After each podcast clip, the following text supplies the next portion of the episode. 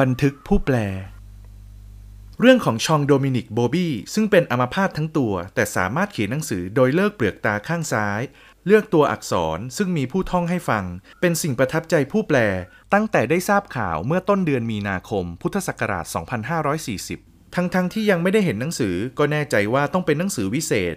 ประการแรก เพราะโบบี้เป็นบรรณาธิการบริหารนิตยสารแอลซึ่งย่อมเป็นผู้ที่สั่งสมความรู้จากการอ่านมาก หูกว้าง ตากว้าง และถึงพร้อมด้วยศิลปะโวหาร ประการที่สองผู้แปลเชื่อว่าบุคคลใดก็ตาม ซึ่งตกอยู่ในสภาพช่วยตนเองไม่ได้เช่นนี้ แต่ยังสามารถสร้างสรรค์ผลงานออกมาได้ บุคคลนั้นย่อมไม่ทำให้ผู้อ่านผิดหวัง แม้ยังไม่ได้เห็นหนังสือ ผู้แปลก็ปรารถนาจะแปลหนังสือเล่มนี้ หวังให้งานประพันธ์ของเขาเป็นตัวอย่างแก่บุคคลทั่วไป ทั้งผู้ที่ร่างกายสมบูรณ์ และโดยเฉพาะอย่างยิ่ง ผู้ทุพพลภาพ เมื่อหนังสือเล่มนี้มาถึงมือผู้แปล ด้วยความเอื้อเฟื้อของคนไทยคนหนึ่ง ซึ่งไปฝรั่งเศสในช่วงสั้นเพียงสัปดาห์เดียว ผู้แปลก็ได้อ่านอย่างตื้นตันใจพราะได้รับทราบว่าผู้แต่งจากโลกนี้ไปแล้ว หลังจากหนังสือของเขาปรากฏสู่สาธารณะเพียง 3 วัน เนื้อหาของหนังสือ ลีลาการเขียนและอารมณ์ขันของผู้แต่ง ก็ยิ่งเป็นแรงบันดาลใจ ประกอบกับผู้แปลได้รับทุนนักแปล จากกระทรวงวัฒนธรรมฝรั่งเศส ให้ไปค้นคว้าและทำงานแปลที่ประเทศฝรั่งเศส เป็นเวลานาน 3 เดือน คือระหว่างวันที่ 1 กรกฎาคมถึง 30 กันยายน พุทธศักราช 2540 จึงเป็นโอกาสดียิ่งที่จะได้ติดตามเบื้องหลังการเขียนหนังสือนี้ ที่ปารีสผู้แปลได้พบโกลดมองดีบิลบรรณาธิการต้นฉบับอิสระจากสำนักพิมพ์ โรแบร์ลัฟฟง ซึ่งได้ทำงานร่วมกับโบบี้นาน 2 เดือนเต็ม ระหว่างกรกฎาคมถึงสิงหาคม พุทธศักราช 2539 ณ โรงพยาบาลริมทะเลเมืองแบร์กปลาชทางเหนือของฝรั่งเศส และร่วมตรวจแก้ไขอีก 2 สัปดาห์ ในเดือนพฤศจิกายนปีเดียวกัน โกลดได้ตอบคำถามเกี่ยวกับการเขียนหนังสือเล่มนี้โดยละเอียด เธอท่องตัวอักษรซึ่งเรียงตามความถี่ในการใช้ โบบี้เลิกเปลือกตาซ้ายซึ่งเป็นอวัยวะส่วนเดียวที่เขาสามารถขยับขยื่นได้ เมื่อถึงอักษรที่เขาต้องการ เลือกไว้ทีละตัวผสมเป็นคำทีละคำรวมเป็นประโยค ย่อหน้าและบท โบบี้แต่งเรื่องและท่องจำไว้ก่อน แล้วจึงเขียนคำบอกแก่โกลด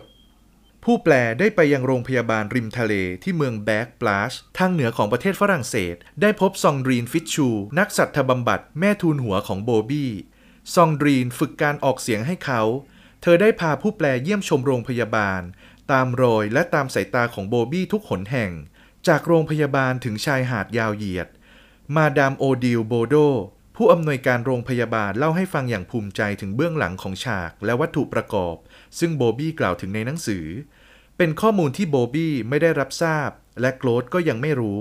ที่โรงพยาบาลนั้นเอง ผู้แปลได้ตระหนักว่า หนังสือเรื่องชุดประดาน้ำและผีเสื้อ เป็นตัวอย่างและเป็นกำลังใจดียิ่งแก่ผู้ป่วยอัมพาตอีกทั้งเป็นเครื่องเตือนใจแก่ฝ่ายรักษาพยาบาล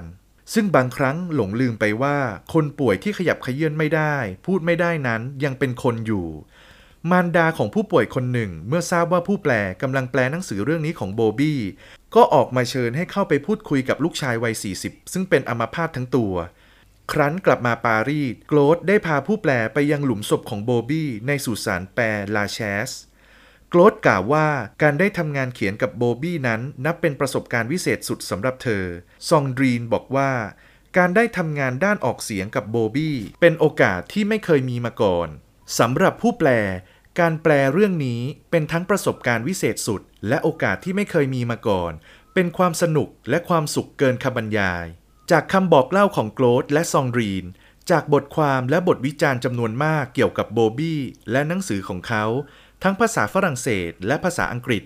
จากสิ่งที่ได้เห็นได้ฟังในการเดินทางไปเมืองแบ็กปลาชโดยเฉพาะอย่างยิ่งจากชุดประดาน้ำและผีเสื้อ อีกทั้งข้อเขียนอื่น ๆ ของโบบี้ที่เคยตีพิมพ์ในนิตยสารแอลทำให้ผู้แปลรู้สึกว่าตนเองรู้จักโบบี้ชื่นชมที่เขามีความวิริยะอุตสาหะ